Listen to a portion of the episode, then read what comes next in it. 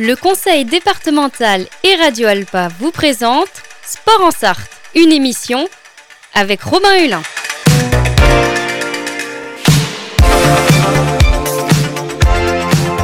Courir, nager, pédaler, frapper fort. L'équipe de France est championne du monde. Oh putain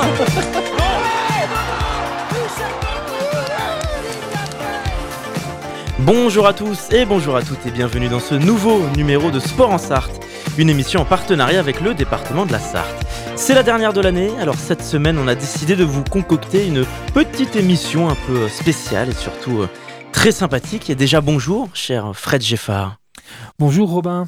Comment allez-vous? Très très bien et toi? Ça fait un petit moment, ça va bien? Ça fait un petit moment qu'on vous avait pas entendu dans, dans Sport en Sarthe. Dans Sport en Sarthe, oui. La semaine dernière vous étiez absent, il y a eu les transmusicales de, de Rennes. Oui. Puis il y a une nouvelle émission entre temps En effet, au micro de Fred euh, qui suit Sport en Sarthe. qui fait des cartons d'audience. Oui, euh, peut-être. Puis ce soir, c'est un peu votre soirée, parce que après, donc, on vous retrouve pour euh, le micro de Fred. Oui. Et ensuite, il y a l'amphi Et aussi. il y a l'amphi où je serai présent. oui. Bon, bah, c'est des soirées spéciales. Soirée euh, spéciale. Spéciale Fred. Euh, alors, quel est le programme, Fred, aujourd'hui Avant de présenter notre invité, notre guest? Euh, On a un guest, euh, un de, guest. de qualité. On va parler aujourd'hui euh, de sport en général. Un petit quiz, hein, un petit jeu pour euh, se, se dire que euh, le sport, au-delà des statistiques, c'est surtout euh, de l'amusement et puis surtout des anecdotes plus ou moins, euh, plus ou moins drôles, plus ou moins sympathiques. Et on va voir ça aujourd'hui. Voilà, puis les athlètes sont en vacances, alors nous aussi, on, on prépare les vacances. Oui. oui. Justement, aujourd'hui, dans Sport en Sarthe, on a un invité euh, star. Toutes les semaines, on reçoit des athlètes qui viennent parler de, leur- de leur sport. Mais lui, il est peut-être très sportif, je sais pas. Peut-être. Il est surtout le programmateur du cinéma Les Cinéastes. Malo Guislin, bonjour. Bonjour, Comment, comment vas-tu? Mais super.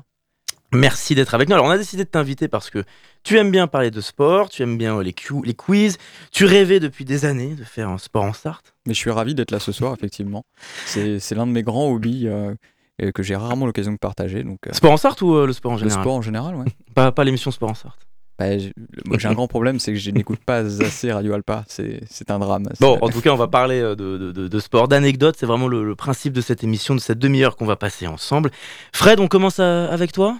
Oui, parce que je vous ai dit, vu qu'on reçoit Malo, on va faire un quiz sur des films sportifs. En Ouais. fait, c'est pas fou, les films sportifs. C'est vraiment pas fou.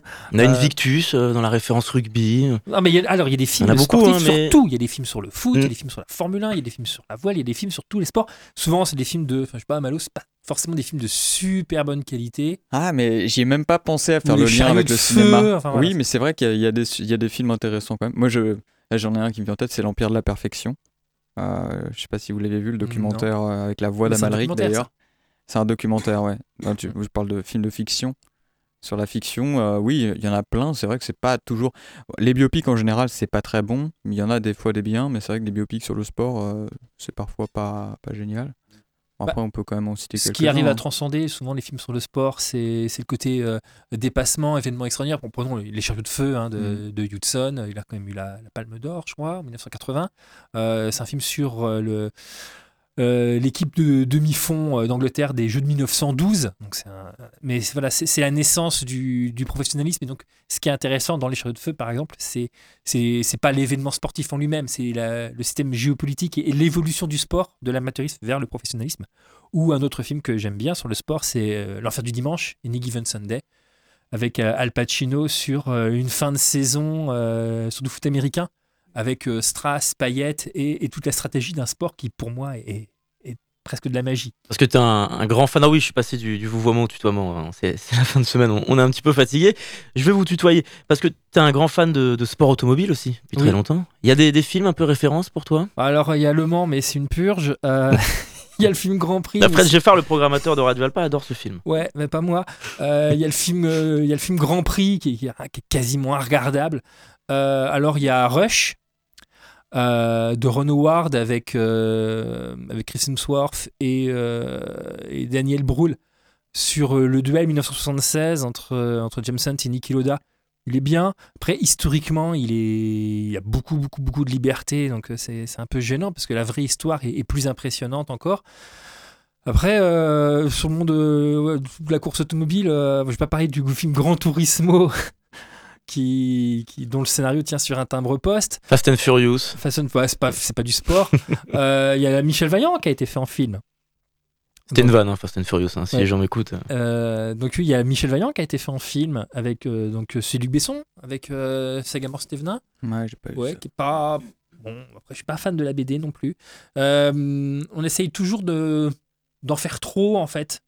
Euh, c'est un peu comme la- mais le pilote de Formule 1 Max Verstappen, euh, champion en titre, euh, a même critiqué la, la scénarisation euh, sur Netflix de Drive to Survive, le programme qui suit documentaire euh, en, en dramatisant à l'extrême, alors qu'une course de Formule 1, c'est déjà dramatique en elle-même. Il y, a du- il y a des points de tension. Pas besoin de surscénariser. Et le fait de surscénariser, souvent, Hmm. ça donne quelque chose de, bah, de, de pas cohérent. Bon, on pourra en parler des heures. hein. Bon, le, le temps presse. Ouais, on a déjà 8 minutes qu'on a commencé cette émission, ça passe vite. Tu as préparé quelque chose, euh, Fred? Ouais, je ferai quelques petites questions sur différents sports, euh, avec des anecdotes surtout. Est-ce que vous êtes prêts? Mm, toujours. Toujours prêt, moi. Alors, on est en 1969, la Sunday Time Golden Globe Race, une course en solitaire autour du monde à la voile. La première course, on est en 1969. Euh, très vite, trois navigateurs se démarquent des autres. Le français Moitessier, qui est parti pour. Le nom vous dit peut-être quelque chose. Moitessier, parti pour gagner, va décider d'abandonner la course euh, pour partir sur Tahiti, tellement il a une crise mystique et il craque complètement. Et plutôt que revenir sur Terre, il décide de reprendre le large et quitte la course pour repartir au loin. Il fera donc pour le coup deux tours du monde, euh, techniquement.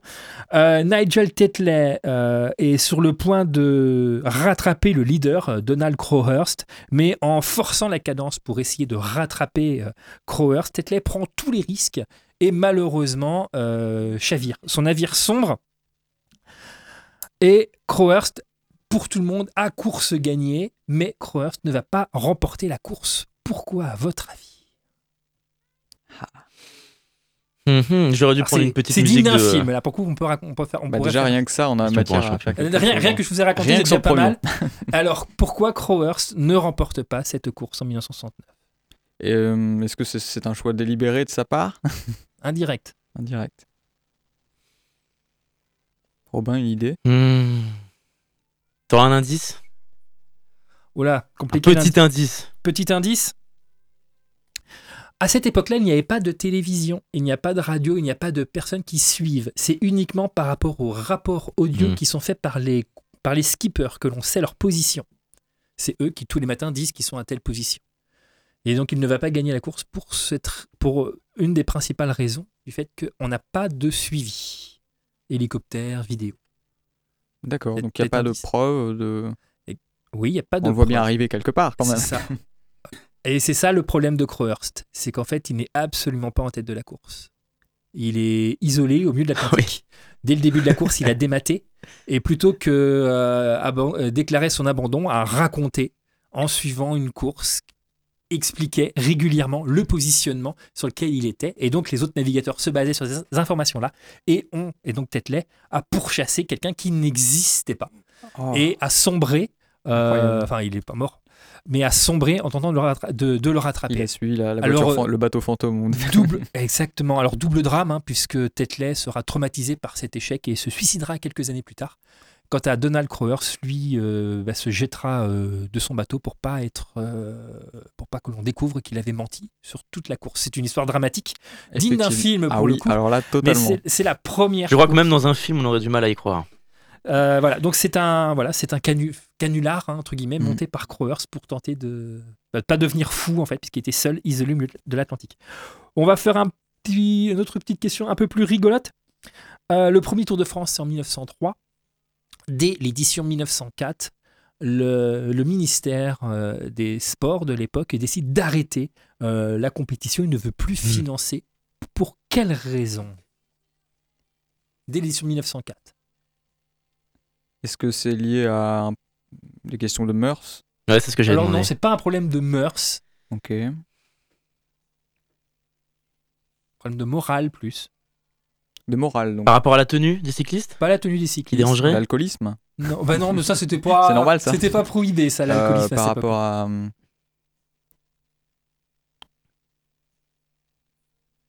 Ça veut dire qu'ils Mhm. ont financé à un moment donné. Il y a eu un, pro- il y a eu un, Ouais. un- un- un problème éthique d'un point de vue sportif. Euh, Les neuf premiers ont été disqualifiés. Ah oui, c'est pour Ah du oui, dopage ou? Alors c'est alors c'est une sorte de dopage, mais euh, pas sanguin. Pendant la course, il y en a certains qui se sont déplacés avec euh, d'autres moyens de transport en triche. De la trichant. triche, oui, en, ça. voiture, en train. En train, Ah. Eh les ouais. neuf premiers ont pris le train pour euh, aller plus vite. Et donc C'est sûr que ça va plus vite. ça va plus vite. Et donc le, le gouvernement voulait, euh, dès l'édition 1904, arrêter cette mascarade. Il a fallu des, des consignes beaucoup plus strictes et un suivi des cyclistes un peu plus sérieux. C'est le charme aussi de cette époque du sport où c'était moins suivi, moins filmé. euh, C'était voilà, pas des- suivi, pas il y avait des choses à raconter. Des fois, ça peut être rigolo comme le Tour de France. Mm. D'autres fois, ça peut être dramatique Mm. comme cette euh, course à la voile.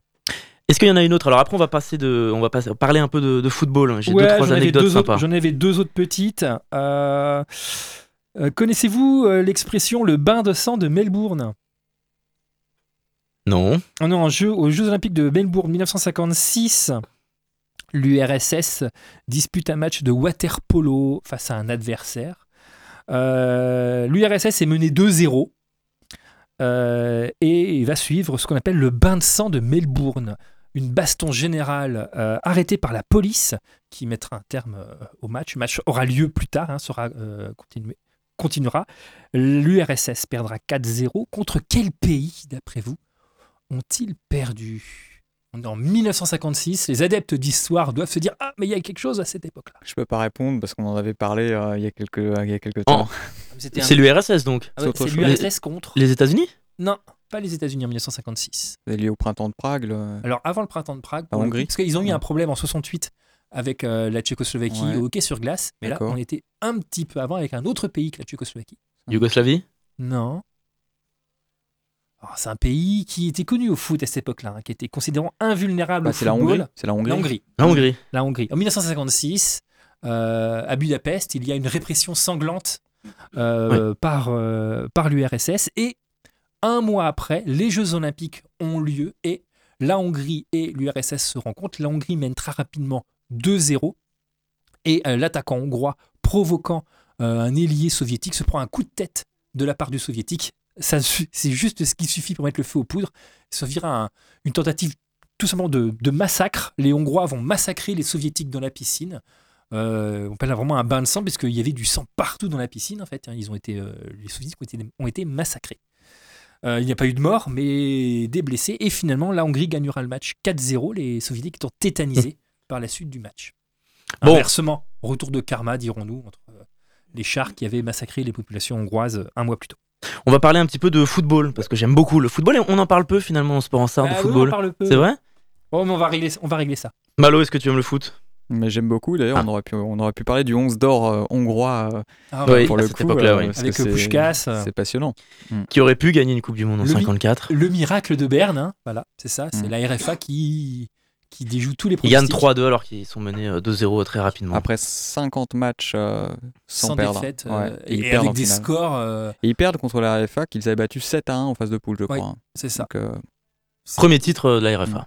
C'est- Et la Hongrie ne sera jamais championne. Mm. Oui, mais je vous conseille un, un truc sympa, c'est d'aller voir sur YouTube, il y a en intégralité un match euh, mythique, c'est le match à Wembley contre l'Angleterre, Mm. où la Hongrie va gagner 6-3, et c'est la première fois qu'une équipe bat l'Angleterre à Wembley, et on peut trouver ce match sur YouTube en noir et blanc, et Oui. on se rend compte d'ailleurs de la lenteur du football à l'époque, c'est pas du tout le, le même rythme euh, qu'aujourd'hui. oui, mais ils sont pas les mêmes physiques, euh, sont le- les ballons sont, pas de- sont beaucoup plus lourds. Oui, Et euh, effectivement, puis l'entraînement était pas. euh, voilà. Mm. Mais on, on voit quand même qu'il y avait de la technique.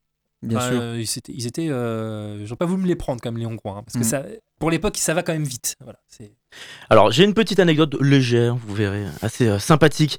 On dit que le Père Noël vient de, de Scandinavie, d'Islande, dans cette partie de notre euh, planète Terre. Je vais vous parler d'un joueur islandais, Eyjurs Marie Gudjonsen. Est-ce que ça vous parle? Good Johnson, ouais. Gudjonsen, c'est la bonne prononciation. Ouais. Grand joueur de football islandais des années 2000-2010, Ah oui. il est passé par Chelsea, le Euh, Barça, l'AS Monaco. Entre autres, il a, il a joué dans 18 clubs. Il a même euh, terminé sa carrière en Inde, au euh, Pune FC. 88 sélections avec l'Islande. Et il a fêté sa première sélection d'une manière très particulière. On est le 24 avril 1996. C'est pendant un match amical Ah, je contre l'Estonie. Qu'est-ce qui s'est passé ce jour-là? Bah, je crois me rappeler, je ne suis pas sûr, Ouais. mais je crois qu'il a remplacé son propre père. Absolument. il a remplacé son père, donc, euh, qui s'appelait euh, Arnor, qui avait 34 ans à l'époque, lui il avait que 17 ans. Et euh, pour l'anecdote, il n'a pas vraiment remplacé son père, il est entré à la mi-temps. Son père n'a pas quitté le match à la mi-temps parce que l'entraîneur n'avait pas le droit de faire ce changement en cours de match. En Mm. fait, le président de la fédération islandaise avait totalement interdit à l'entraîneur de l'époque de remplacer le fils par le père en cours de match parce qu'il voulait absolument que ce moment original et unique ait lieu à domicile, sous les yeux du public islandais, quelques mois plus tard. Ce moment, il n'a jamais eu lieu, puisque Eyur s'est blessé pendant plusieurs mois, il a eu une fracture de la jambe, et lorsqu'il a retrouvé les terrains, son père avait pris sa retraite. Son père Arnor, qui était un ancien joueur des Girondins de Bordeaux, notamment, dans les années 90. Joueur euh, islandais. euh, D'accord. Joueur frisson du championnat anglais au début des années 2000, effectivement, euh, avec Ouais, voilà. Chelsea. hein. Ah, C'était des joueurs de fin de... c'est des joueurs qui rentraient en fin de match pour, euh, pour renverser des cadences. Enfin, voilà, c'est Mm. les, les Solskjaer, tout ça. Oui, c'est ça. C'était des beaux joueurs, ça. C'est ça. On va parler euh, d'autre chose. Alors, j'ai préparé aussi une autre anecdote, mais on est plutôt sur euh, quelque chose pour vous faire euh, interagir, hein, plus que l'esprit euh, quiz. On va parler un peu euh, d'histoire, puisqu'il y a quelques jours, c'était l'anniversaire du Borussia Dortmund, qui a fêté euh, ses 114 ans d'existence le 19 décembre. Petite question, hein, déjà facile. De quelle couleur il est, le maillot du Borussia Dortmund? Jaune et noir. Un jaune et noir. Voilà, on va parler un peu de l'origine de ce maillot. On va euh, se pencher un peu sur cette identité visuelle du Borussia Dortmund, célèbre maillot jaune et noir qui n'a pas toujours eu ses couleurs, puisqu'au début du XXe siècle, donc euh, créé en 1909 ce club, les joueurs euh, jouaient en, bleu et blanc. Ce club créé donc à cette époque-là par des membres de la paroisse Trinité. Ces couleurs bleues et blanches sont associées à l'Église catholique, dont beaucoup de joueurs font partie. C'est à partir de 1913 que ces fameuses couleurs interviennent et, et changent le club et donnent une identité assez mythique au Borussia Dortmund. Alors pourquoi?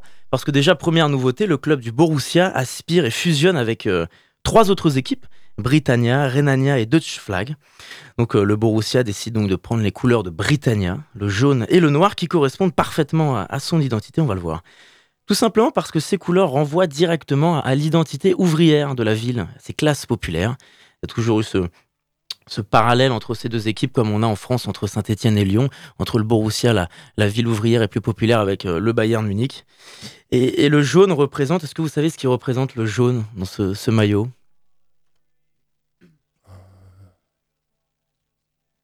On a parlé de classe ouvrière, C'est automobile ou pas? Non, pas on n'est pas sur euh, l'esprit automobile. Le jaune, est-ce que c'est.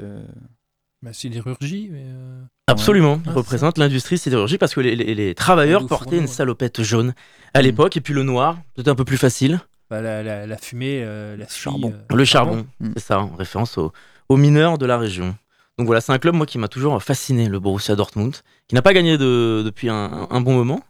Connaissez Surtout, un peu euh, le. Surtout ces maillots et ce stade euh, très proche du terrain avec ces grandes grilles, euh, Mm. presque un grillage qui protégeait du terrain. Moi, je me rappelle au début des années 2000 avec Yann Koller, euh, C'était des joueurs qu'on voyait en. bah, En Coupe d'Europe, bah, où ils brillent en Coupe d'Europe. en Bien plus, sûr. hein. Ils, vont, ils gagnent la finale gagnent, contre euh, Feyenoord. ouais, ils, Le. Feyenoord de. Ligue des Champions Ils ont gagné la Ligue des Ah ouais, Champions, En ils quelle année?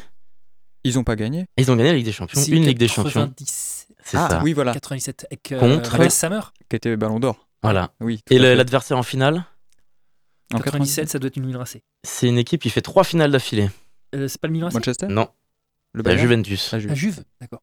Ah ouais, c'était Ah oui, la l'époque où. euh, voilà. quand il- ouais. Et Puis après, il y a eu Valence qui a fait également trois finales d'affilée. Mm. Le meilleur buteur, est-ce que vous connaissez? Alors c'est difficile. De hein. Dortmund? De Ouais. Ah, Oh, C'est un attaquant de, euh, Un- un ailier droit, non? Euh, J'ai pas ces informations pour le coup. Je sais qu'il est très ancien. Oui, il est allemand. Müller? Hmm. Ah non, Müller, il joue pas là. Bayern. Il joue Bayern. Est-ce qu'on peut avoir les, Alf. les deux premières lettres? Alf Son prénom Alfred. Mais La première lettre de son nom. P. Enfin, on fait un pendu. P, Ouais, non, je l'ai pas. la deuxième, R. Alfred, Alfred Preisler, qui a joué Ah. plusieurs fois entre 46 et 59 Oh, ouais, avec non, c'était pas- 177 buts. Mais ce qui est intéressant, c'est que c'est un record qui pourrait tomber euh, prochainement, même très bientôt, puisque Marco Reus, joueur mythique du Borussia Dortmund depuis euh, plus de 10 ans, on est à 166 buts. Il en manque euh, une dizaine. Oh. Donc voilà. Petit euh, point sur euh, ce club mythique euh, allemand. Ouais. Une petite anecdote? Moi, j'ai Et des un petit petites questions, quiz si vous voulez. Ah. J'en ai 4-5 là euh, qui. qui Fred vont adore aller les vite. quiz. C'est parti. Allez, la première pour se chauffer. Quel est le seul et unique pays qui a participé à toutes les éditions de la Coupe du Monde de football? Le Brésil. Bien joué, Oui, c'est ça. Tout à fait. Brésil. c'était pour se Le mettre. pot de la euh, France. hein. Mais- Ah, une question plus marrante. euh, Celle-là, est-ce que vous l'avez? Le joueur qui détient la plus courte carrière internationale, elle n'a duré que 5 secondes. Franck Jurietti. Bien joué, Oh. excellent. C'était un donc. match France-Chypre en 2005. Ouais, il est rentré. il est rentré au moment où il est rentré, il a même pas eu le temps de se placer, l'arbitre a sifflé la fin du match. Oui, c'est triste, mais C'est comme ça. ouais, il, est, il est de fait international. Ouais, après, Jurietti, euh, bon, j'aime bien le monsieur, mais bon. Question histoire. euh, à votre avis, de quand date la création ou l'apparition du carton rouge dans le football? C'est les Anglais qui l'ont inventé. 1800. Ça doit être vieux, ça, le carton rouge. Parce que Ah, J'aurais dit c'était- que il y c'était avait peut-être un peu plus récent, les années autrefois. 20 Ah, 1890. C'est beaucoup plus récent. Les années C'est 20, étonnant. 30 hein. C'est en 1966. Ah ouais. Et Ah ouais. avant, c'était la Et c'est lors d'un match Argentine-Angleterre où l'arbitre, euh, dépassé par le comportement du défenseur et capitaine argentin, veut le- lui signifier de sortir. Mais comme il n'a pas les outils, il lui demande de sortir avec ses mains. euh, voilà, et puis le type, il veut pas sortir du terrain. Donc euh, c'est c'est de fait euh, l'événement qui a permis de créer ce- cette matérialisation, on va dire, de- d'une possibilité de l'arbitre de sortir un joueur. Tout comme le changement est arrivé très tard dans l'histoire du foot, dans les Ouais. années 50-60. Ouais, ouais, ouais. il- il- quand il sortait, c'était des gars, ils sortaient sur civière. Voilà, c'est ça. Question citation, un peu beauf, mais vous l'avez peut-être celle-là. Euh, qui, a, qui, a, qui a dit ça? Arriver dans la surface et ne pas pouvoir tirer au but, c'est comme danser avec sa sœur. Un joueur qui était aussi classe balle au pied que peu classe en dehors.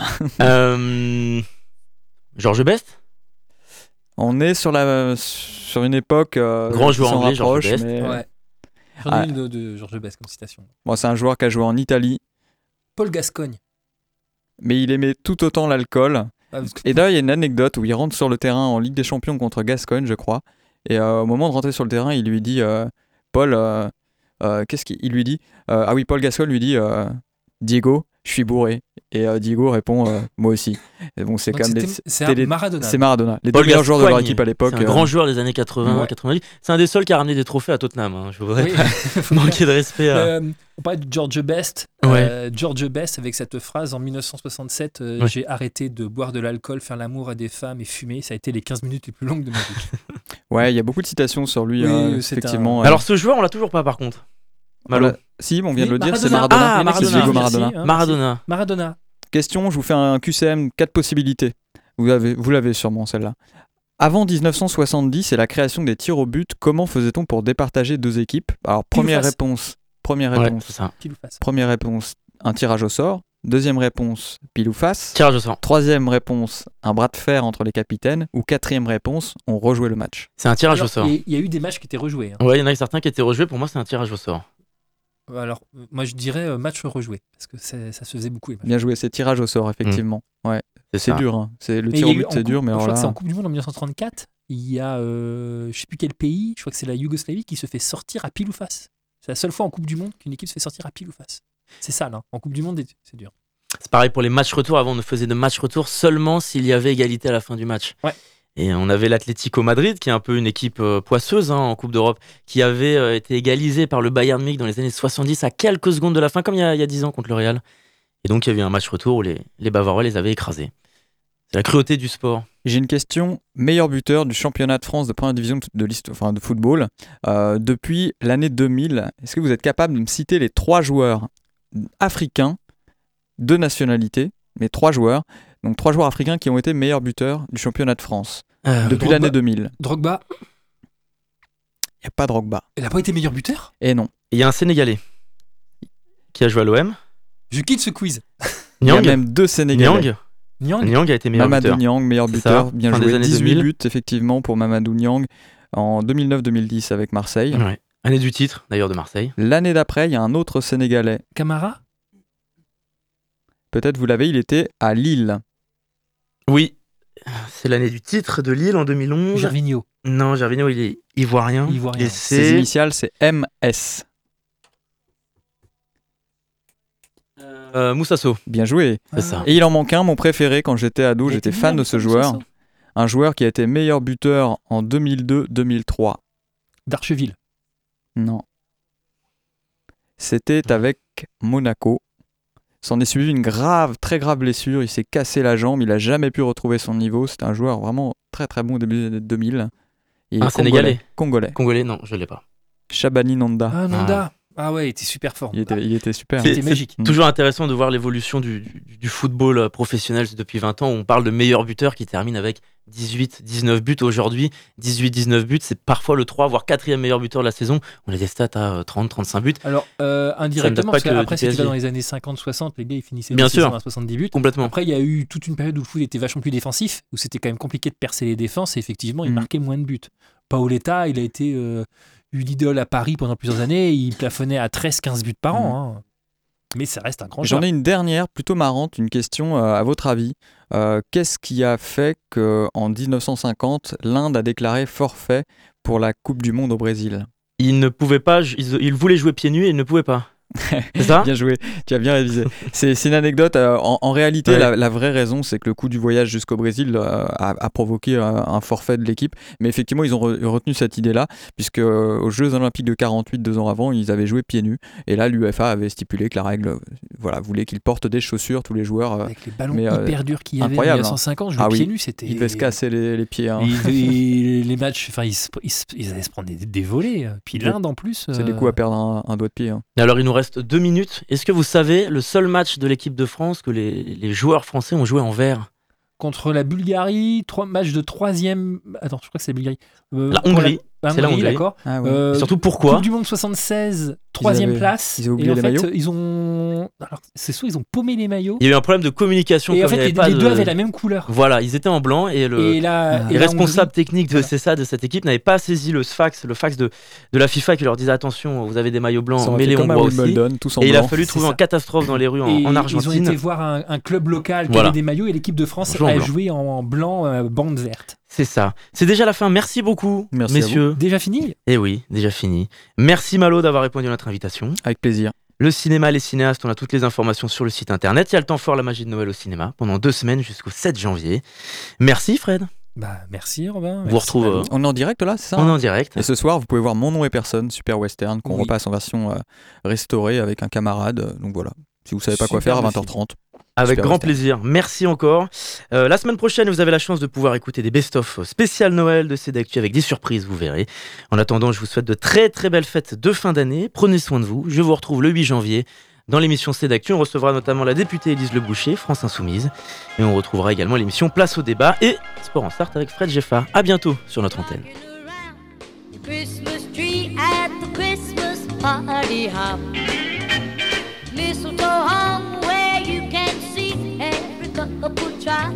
Stop.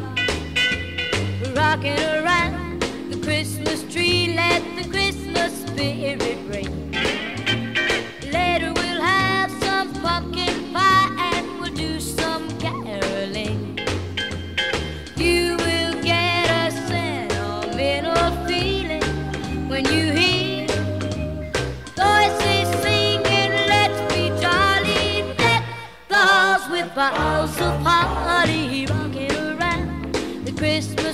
Have